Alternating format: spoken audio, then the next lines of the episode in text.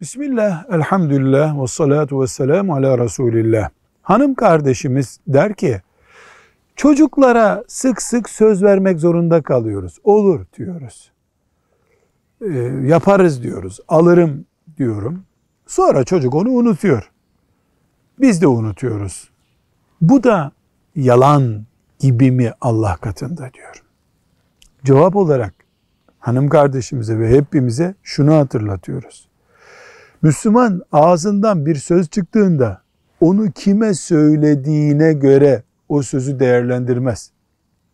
Çocuğa da söylese, büyüğe de söylese, mahkemede de söylese, kime söylüyor değil, hangi ağızdan çıkıyor'a bakar Müslüman. Dolayısıyla bir annenin, bir babanın, bir öğretmenin veya bir Müslümanın çocuğa söylediği söz, Müslüman, mükellef bir insanın söylediği sözdür. Sorumluluk bakımından mahkemede yaptığın şahitlikle çocuğa söylediğin söz aynı. Yalansa o da yalan. Çocuğa söyledin diye yalan helal olmaz. Müslümanlık ciddiyeti budur. Velhamdülillahi Rabbil Alemin.